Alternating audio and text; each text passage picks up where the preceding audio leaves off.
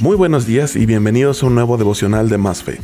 Yo soy el pastor José Luis Arellano y mi propósito a través de estos breves mensajes es que puedas tener un tiempo de quietud y reflexión en la palabra de Dios. Una de las experiencias más hermosas dentro del pastorado es ver a las personas acercarse a conocer a Dios. Sin duda, ver cómo una persona abre su corazón a Jesús y cómo el Espíritu Santo empieza a hacer una labor de transformación en ella es una de las experiencias más hermosas de la vida. Parte central del desarrollo cristiano en las personas es qué tanta disposición tienen para adoptar una perspectiva de las cosas a través del entendimiento de la Biblia. Creo fervientemente que la palabra de Dios siempre nos confrontará a hacer algo, no es un libro solamente que al leerlo sintamos bonito. Por el contrario, es Dios hablándonos. Y cuando logramos escuchar su voz a través de su palabra, nuestra vida se llena de paz, pero también de una necesidad de cambio. El rey David decía, Oh, cuánto amo tus enseñanzas, pienso en ellas todo el día.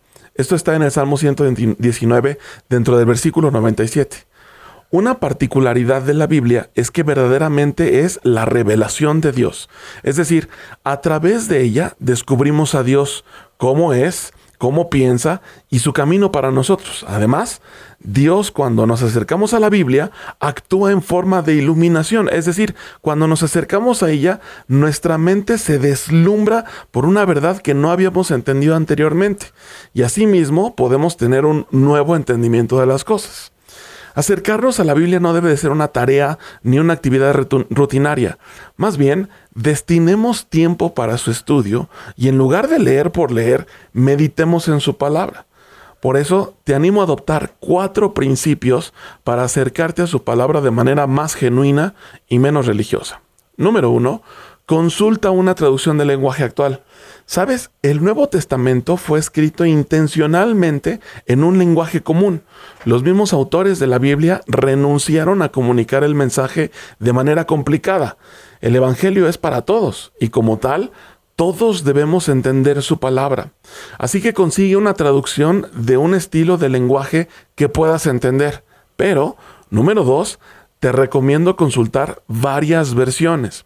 No te cases con una sola versión. Los lenguajes originales de los libros bíblicos son ricos en figuras de lenguaje, desde eufemismos hasta figuras literarias complejas como hipérboles o simples ilustraciones. Y todas ellas serán más visibles cuando consultes varias versiones. Número 3. No leas de corrido, como se dice coloquialmente. Sé crítico en lo que lees detente, medita, pregúntate si estás entendiendo bien lo que lees. Trata de repasarlo en tu mente e imagínate explicándole lo que acabas de leer a alguien. ¿Hace sentido lo que entendiste? ¿Queda claro el mensaje? No lo sueltes hasta que se abra tu mente. Y finalmente, número cuatro, consulta comentarios bíblicos. Mira, tenemos la bendición de que han habido muchas personas que se han dedicado al estudio de la Biblia. No trates de inventar revelaciones que no son.